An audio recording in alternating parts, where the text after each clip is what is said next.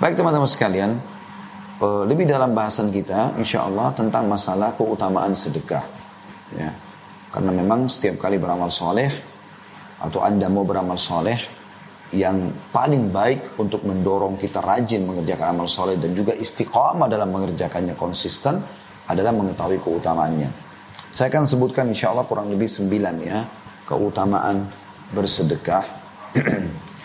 yang pertama tentunya sedekah itu akan mensucikan diri kita dan membersihkan dari dosa-dosa. Jadi dengan sedekah dosa kita bisa dimaafkan oleh Allah. Diambil dari surah At-Taubah, surah nomor 9 ayat 103 yang Allah Subhanahu wa taala berfirman, "A'udzu billahi minasyaitonir rajim. Khudh min amwalihim shadaqatan tutahhiruhum wa tuzakkihim biha wa shalli 'alaihim. Inna salataka sakanun lahum wallahu samii'un 'alim." ambillah zakat dari sebagian harta mereka yang dengan zakat itu kamu membersihkan dan mensucikan mereka hai Muhammad.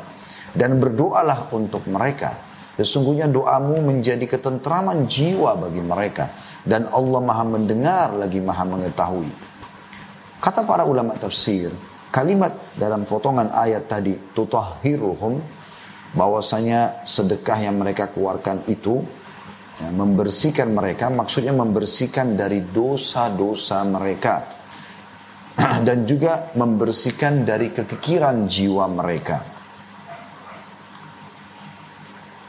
Kemudian yang kedua teman-teman sekalian, sedekah adalah bentuk tanda keimanan dan ketundukan kepada Allah Subhanahu wa taala. Karena memang Allah memerintahkan kita untuk selalu bersedekah.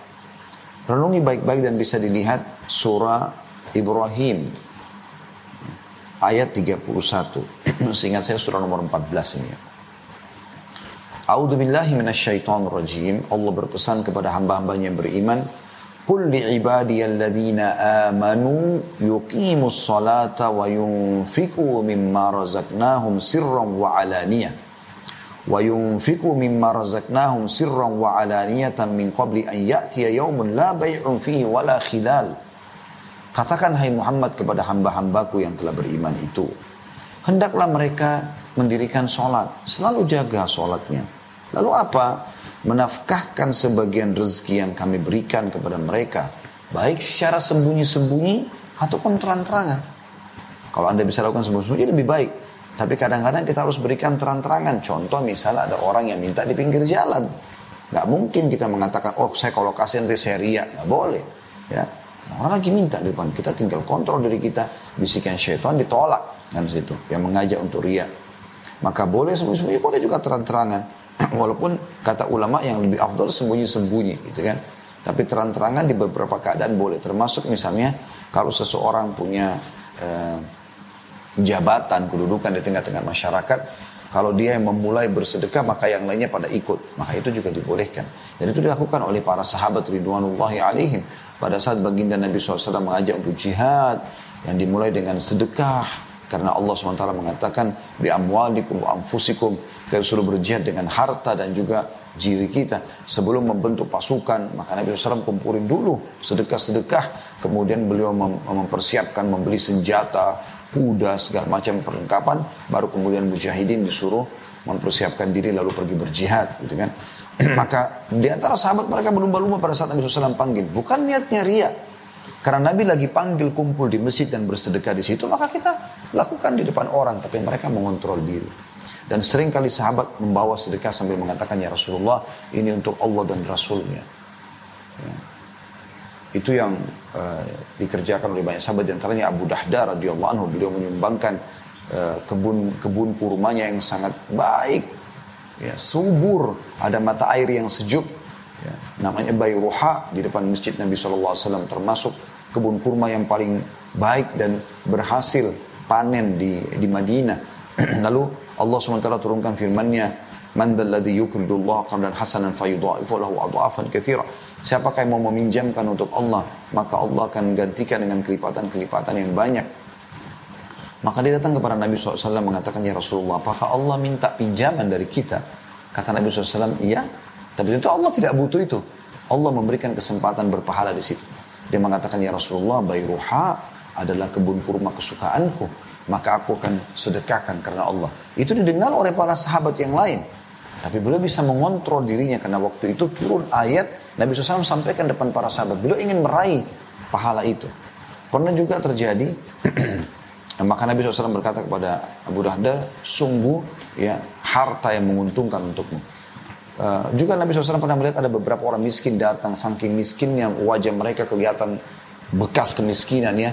Uh, gelap, berantakan, baju mereka cuma satu kain, kalau tertiup angin bisa tersingkap.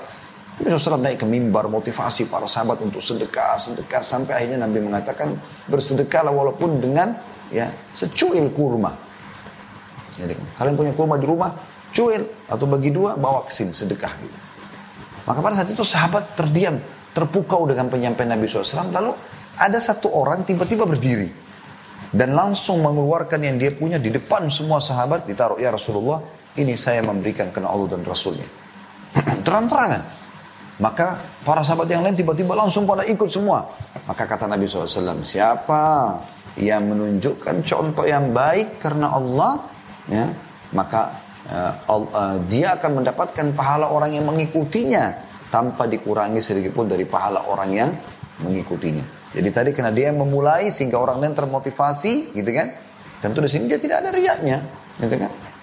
Nah dia ingin mengejar keutamaan itu karena memang di depan umum, gitu kan? Dia jadi minta pada saat itu maka dia pun memberikan di depan umum. Maka dia pun sahabat yang tadi memulai mendapatkan pahala seluruh sahabat yang bersedekah pada saat itu. Bahkan ya sampai menjelang hari kiamat selama riwayat itu disebutkan dan ada orang termotivasi sahabat tadi akan mendapatkan pahala karena dia yang memulai untuk berbuat kebaikan tersebut. Nah, itu poin penting ya. Lalu kata Allah subhanahu wa ta'ala, saya lanjutkan ayatnya surah Ibrahim itu, saya ulangi dari awal ya, katakanlah kepada hamba-hambaku yang telah beriman, hendaklah mereka mendirikan sholat, menafkahkan sebagian rezeki yang kami berikan kepada mereka secara sembunyi ataupun terang-terangan. Sebelum datang hari kiamat, yang pada hari itu tidak ada lagi jual beli, tidak ada lagi persahabatan.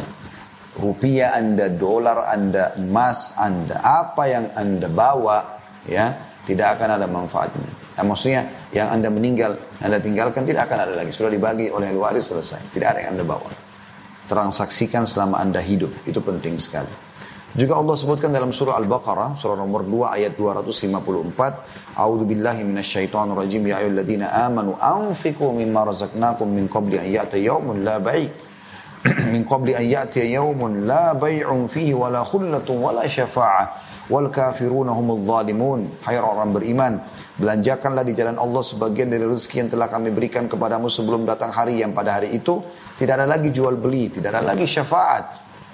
Dan orang-orang kafir itulah yang adalah orang-orang yang zalim. Maksudnya tidak ada syafaat, tidak ada lagi pertolongan pada saat itu. Dan ayat berhubungan dengan masalah ini banyak sekali, tapi saya berharap sebagaimana saya termotivasi teman-teman dengan ayat ini, saya juga berharap teman-teman begitu. Ini ayat yang harus kita renungi sama-sama. Surah Al-Munafikun ayat 10. Bunyinya A'udzubillahi minasyaitonir rajim. Wa anfiku mimma razaqnakum min qabli an ya'tiya ahadakumul maut fayaqula rabbi laula akhartani ila ajalin qaribin fa asaddaq fa asaddaqa wa akum minas salihin dan belanjakanlah sebagian dari apa yang telah kami berikan kepadamu sebelum datang kematian kepada salah seorang di antara kamu. Enggak usah seluruh hartamu, sebagian keluarkan, berbagi kepada orang. Lalu dia berkata pada saat datang kematian kepada salah seorang di antara mereka, Ya Robku, mengapa engkau tidak menangguhkan kematianku sampai waktu yang dekat? Artinya berikan aku waktu walaupun kalau bahasa kita berapa menit saja. Untuk apa? Untuk kembali biologi sama istrinya, untuk kumpul sama anak-anaknya, kembali pamit sama teman-temannya. Enggak. Dia mengatakan yang menyebabkan aku dapat bersedekah. Dia menyesal kenapa ada di rekeningnya tersisa dia nggak sedekahkan semasa dia hidup. Dan aku termasuk orang-orang saleh. Setelah itu setelah sedekah baru menyebutkan amal saleh secara umum. Ya, saking pentingnya sedekah itu. Maka bagi anda yang masih suka perhitungan jalan Allah, maka tentu anda sedang menutup pintu-pintu rezeki dari Allah subhanahu wa ta'ala. Ingin keran-keran rezeki terbuka dari langit, anda kutip, maka bersedekahlah. Dan ingin mendapatkan ikan paus, jangan pakai kail, tapi harus pakai kapal tanker. Kita keluarkan sesuatu yang besar, maka akan datang juga respon yang besar. Yang ketiga, seorang mukmin berada dalam naungan sedekahnya pada hari kiamat, di mana orang-orang lagi kepanasan di mahsyar, ya, mereka sedang menunggu hisab Allah Subhanahu Wa Taala dan pada hari itu puluhan ribu tahun waktunya, ya, orang menunggu. Kalau saya tidak salah dalam sebuah riwayat 50 ribu tahun waktunya, gitu kan. Maka ada orang-orang yang selamat tidak tenggelam dengan keringatnya sendiri. Ya, karena pada saat itu orang tenggelam dengan keringat-keringatnya sendiri. Yang disebutkan di antaranya adalah orang yang suka bersedekah. Dari riwayat Uqbah bin Amir radhiyallahu anhu, beliau berkata, saya mendengarkan Rasulullah sallallahu alaihi wasallam bersabda, "Kullu mri'in fi dhilli sadaqatihi hatta yufsala bainan nas." Au qala hatta yuhkama bainan nas. Setiap orang berada di bawah naungan sedekahnya hingga manusia diadili. dalam kurung oleh pengadilan Allah. Atau beliau bersabda hingga keputusan di antara manusia ditetapkan oleh pengadilan Allah. Hadis ini diberikan Ibnu Khuzaimah dan sanadnya sahih sesuai dengan syarat Imam Muslim. Abul Khair, seorang perawi hadis ini, setelah dia nukil hadis ini, tidaklah melewatkan satu hari pun setelah dia tahu hadis ini kecuali dia bersedekah walaupun hanya dengan sepotong kue atau sebutir bawang. Juga disebutkan dari salah satu tujuh golongan yang akan dapat naungan Allah pada hari kiamat tidak ada naungan kecuali naungan Allah adalah sabda Nabi sallallahu alaihi wasallam rajulun tasaddaqa bi sadaqatin fa akhfaha hatta la ta'lama shimalu ma tunfi ma ma qaddamat yaminu atau ma ma, ma yunfiqu yaminu. Jadi ada dua riwayat atau dua potongan riwayat ya. Dan seorang laki-laki yang bersedekah dengan suatu sedekah lalu merahasiakannya hingga tangan kirinya tidak mengetahui apa yang diberikan oleh tangan kanannya. Hadis ini riwayat Bukhari Muslim. Yang keempat teman-teman sedekah akan menyelamatkan dan menghindarkan dari musibah dan menjauhkan dari kematian buruk. Diambil daripada hadis Abu Umamah radhiyallahu anhu beliau berkata bahwasanya Rasulullah sallallahu alaihi wasallam bersabda Sana'iul ma'rufi taqiyu masari masari as-su' wa sadaqatus sir tudfi'u ghadabur rabb atau ghadabur rabb wasilatul rahim tazidu fil umur Perbuatan-perbuatan baik akan menghindarkan diri dari pintu-pintu keburukan. Artinya kalau anda sibukkan beramal saleh, sholat, puasa, zakat, apalah, ya, jujur segala macam, maka anda akan aman dari pintu-pintu dosa. Jadi dosa nggak pula secara khusus kita keluarkan energi untuk menangkisnya gitu ya. Cukup beramal saleh. Itu kata Nabi SAW. Kemudian sedekah yang tersembunyi itu akan memadamkan amarah Rob Maksudnya Allah tidak akan menghukum atau bisa bahkan ya membatalkan hukuman yang harus menimpa seorang hamba karena sedekah. Ya. Dan menyambung tali silaturahim akan menambah umur. Diriwayatkan oleh Tabarani dengan sanad Hasan diambil dalam Sahihul Jami' di nomor 3797 maksudnya disebutkan oleh Syekh Albani atau dihasankan oleh beliau. Juga di dalam hadis yang lain Anas bin Malik radhiyallahu anhu berkata Rasulullah SAW bersabda, Inna sadaqata la tudfi'u ghadabar rabbi wa tadfa'u an mitatisu. Sesungguhnya sedekah itu dapat memadamkan amarah Rabb dan menghindarkan diri dari kematian yang buruk atau su'ul khatimah biasa kita bilang begitu ya. Ibnul Arabi Al-Maliki coba menjelaskan makna mati buruk. Dikatakan dan hakikat dari kematian yang buruk adalah kematian dalam kondisi kemaksiatan. Artinya kita tidak akan meninggal insya Allah dalam keadaan bermaksiat. Al Mubarak Furi rahimahullah semuanya berkata Al Iraqi berkata secara zahir maksud kematian yang buruk itu adalah kematian yang mana Rasulullah SAW berlindung kepada Allah darinya. Berupa hancur, jatuh, tenggelam, kebakaran, tergoda syaitan saat menghadapi maut, dan terbunuh saat lari dari medan perang.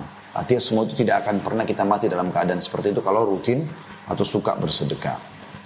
Yang kelima, sedekah adalah bukti keimanan yang benar. Diambil daripada sabda Nabi SAW. At-tuhuru syatrul iman. Walhamdulillahi tamla'ul mizan. Wa subhanallahi walhamdulillahi tamla'ani au tamla'u ma bainas samawati wal ard wassalatu nur, wassadaqatu burhan, wassabru dhiya, wal Qur'anu hujjatun laka aw alaik. Kullu kullun nasi faba'i'u nafsahu famu'tikuha aw mubikuha. Bersuci itu sebagian daripada iman. Alhamdulillah Muslim suci suka suci dari e, najis ya dan selalu dalam keadaan berudu, mandi ya dan segala macam ini adalah bagian daripada keimanan Alhamdulillah memenuhi timbangan. Kalau kita ucapkan Alhamdulillah itu berat di timbangan amal. Subhanallah dan Alhamdulillah kalau ditambah Alhamdulillah dengan Subhanallah memenuhi apa yang ada di antara langit dan bumi dari sisi pahalanya ya. Salat itu akan jadi cahaya kehidupan. Sedekah itu bukti yang nyata terhadap keimanan. Ini saksi bahasan kita. Sabar itu pelita. Sedangkan Al-Quran adalah hujah untuk memberimu pahala. Apabila kau mengamalkan, membaca, ya. Dan hujah untuk menghukummu apabila kau tidak mengamalkannya. Setiap manusia berusaha untuk menjual, berusaha dan menjual dirinya. Maka di antara mereka ada yang membebaskan dengan kebaikan dan ada yang menghancurkan dengan dosa dan kemaksiatan. Hadis sahih riwayat Imam Muslim di halaman 223. An-Nawawi rahimahullah berkata dimaksud dengan makna as-sadaqatu burhan. Sedekah itu adalah bukti yang nyata, kata beliau, bahwa sedekah itu betul-betul hujah atau argumentasi dan dalil atas keimanan pelakunya. Karena seorang munafik tidak akan melakukannya. Karena ia tidak meyakininya. Lalu barang siapa bersedekah maka dapat diambil sebagai bukti kebenaran imannya. Yang keenam, sedekah itu menjadi tebusan bagi seorang muslim dari belenggunya. Dalam sebuah riwayat, dinukil bahwasanya Nabi SAW pernah menceritakan tentang Nabi Yahya alaihi salam. Nabi Yahya berkata kepada kaumnya, wa amurukum bis sadaqah fa inna mathala dhalika kamathali rajulin asarahu al-adu fa'awthaku yadahu ila unukihi wa qaddamuhu liyadribu unuqah faqala ana afdihi minkum bil qalili wal kathir fafada nafsahu minhum saya kata Nabi Yahya alaihissalam dan Nabi Muhammad SAW sampaikan berarti menjadi bagian juga dari syariat kita, gitu kan? Saya memerintahkan kalian untuk bersedekah karena yang demikian itu adalah seperti seseorang yang ditawan oleh musuh. Lalu mereka mengikat erat tangannya pada lehernya. Lalu mereka menghadapkannya untuk memenggal lehernya. Kemudian dia berkata, saya akan menebus diriku ya dengan ini dan itu dari hartaku. Dan terus saja dia menebus sampai akhirnya dia selamat dari mereka. Diriwayatkan oleh Tirmidzi dengan dinyatakan hadisnya Hasan Gharib namun disahihkan oleh Syekh Albani dalam Sahih Sunan At-Tirmidzi di nomor 2 di halaman 378 juga di halaman 1298 ya. Ibnu Qayyim berkata rahimahullah tentang hadis ini hal ini juga merupakan perka, perkataan yang mana burhan adalah keberadaannya maksudnya bukti tentang keimanannya dan dalilnya adalah kejadiannya karena sedekah itu memiliki pengaruh yang menakjubkan dalam hal menolak berbagai macam bencana. Walaupun dari seseorang yang jahat atau dari seseorang yang berlaku zalim. Bahkan dari seorang kafir. Karena Allah Ta'ala akan menolak darinya berbagai macam bencana dengan sedekah. Hal ini adalah suatu perkara yang telah dimaklumi di antara manusia. Baik yang terpelajar maupun juga tidak. Yang ketujuh. Allah pasti memberikan gantian terhadap sedekah maka bersedekah wahai saudara. Makin besar yang kau berikan di jalan Allah, makin besar juga balasannya. Tadi saya sudah bahasakan itu dengan bahasa saya ya membuka keran-keran rezeki dari langit. Ini tanda kutip tentunya bahasa ini. Diambil daripada surah Saba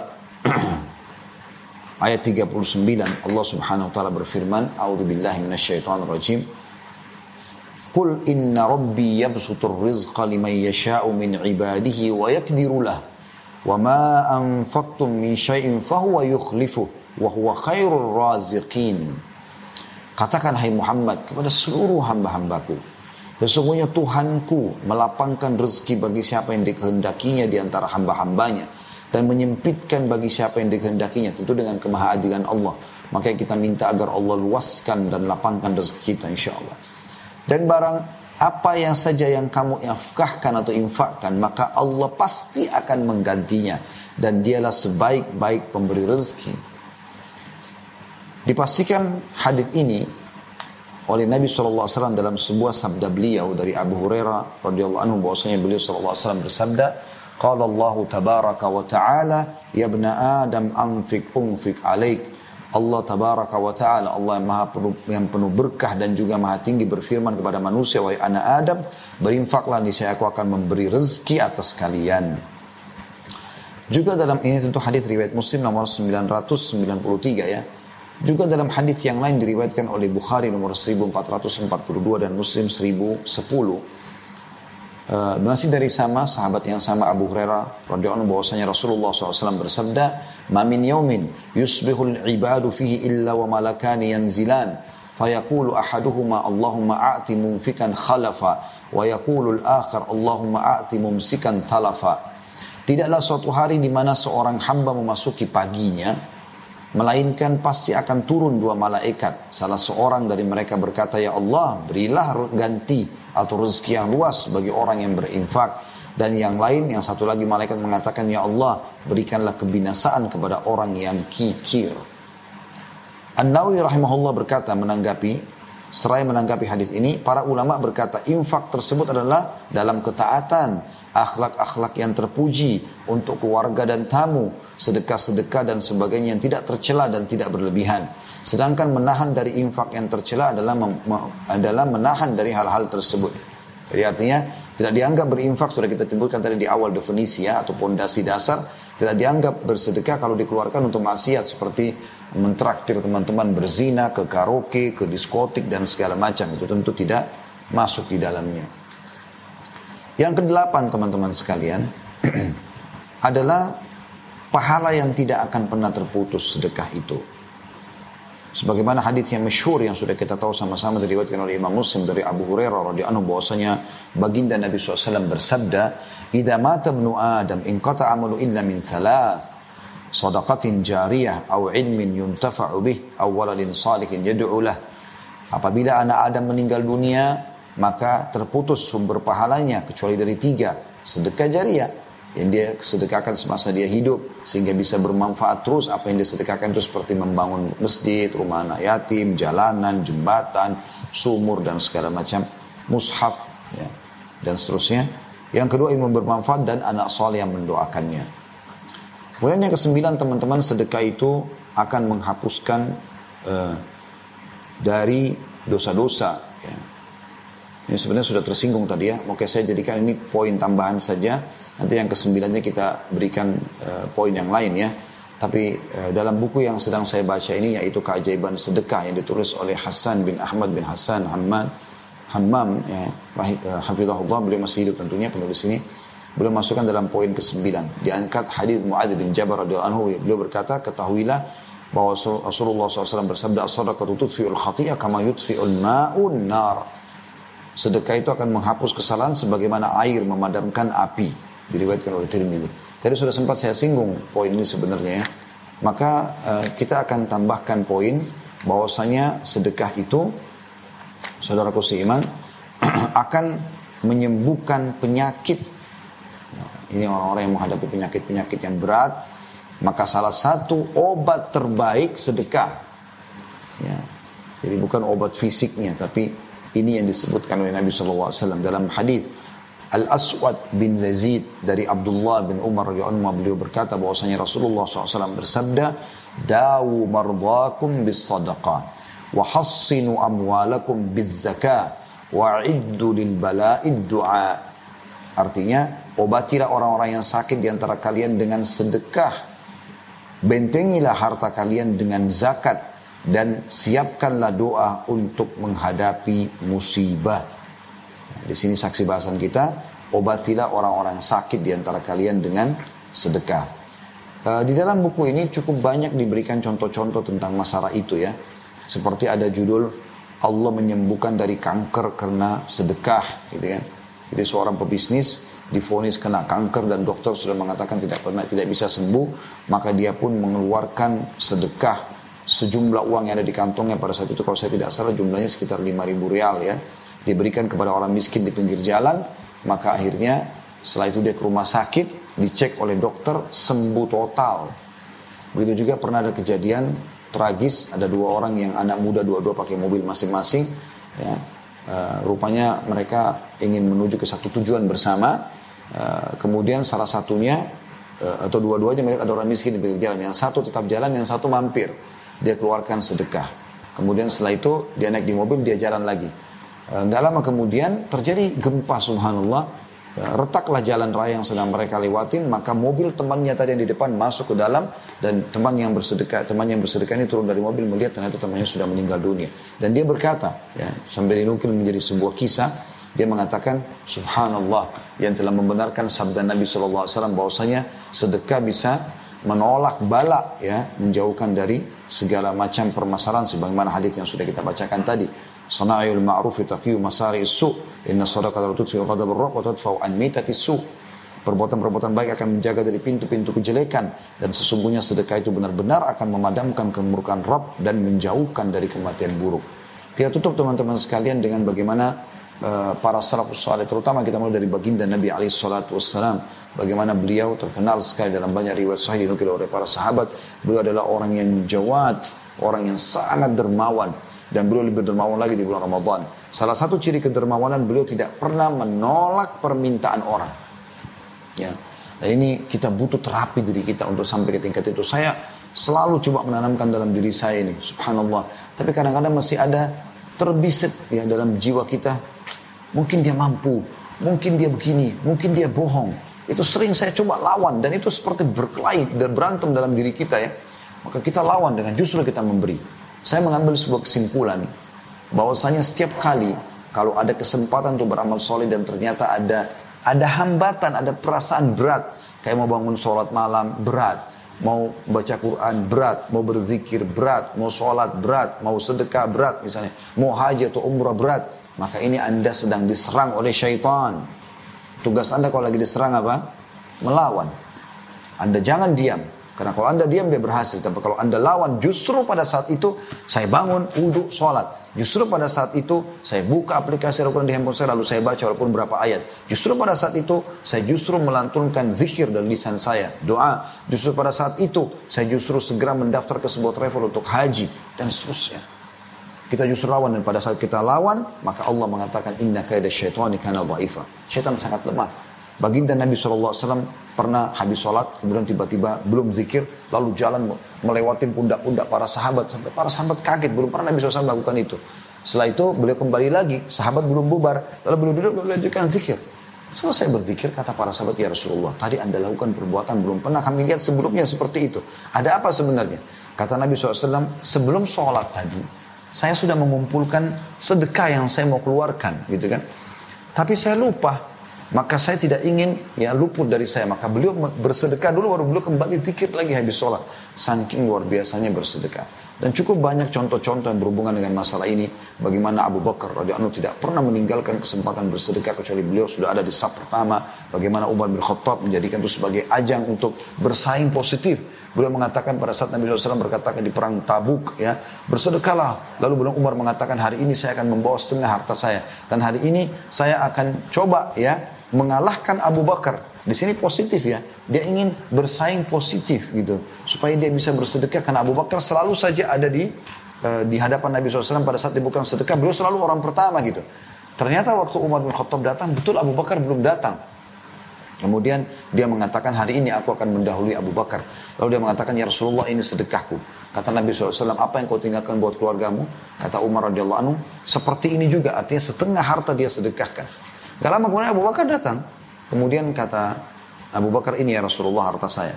Kata Nabi SAW, apa yang kau tinggalkan buat keluargamu? Dia bilang Allah dan Rasulnya. Maka Umar tersenyum sambil mengatakan, sungguh aku tidak akan pernah bisa mengalahkan kau.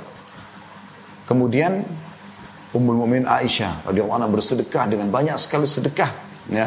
Selalu bersedekah dan melatih supaya orang-orang bersedekah di antaranya pembantunya menjelang buka puasa.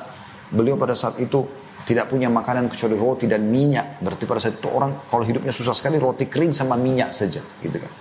Maka uh, uh, sudah menjelang azan maghrib pembantunya uh, ada orang yang ketok pintu lalu kemudian uh, pemulung minum Aisyah radhiallahu menyuruh pembantunya buka pintu waktu dibuka lalu kata uh, ada orang miskin lalu kata Aisyah kasih makanan itu roti. Padahal mereka sudah tidak punya apa-apa untuk buka puasa.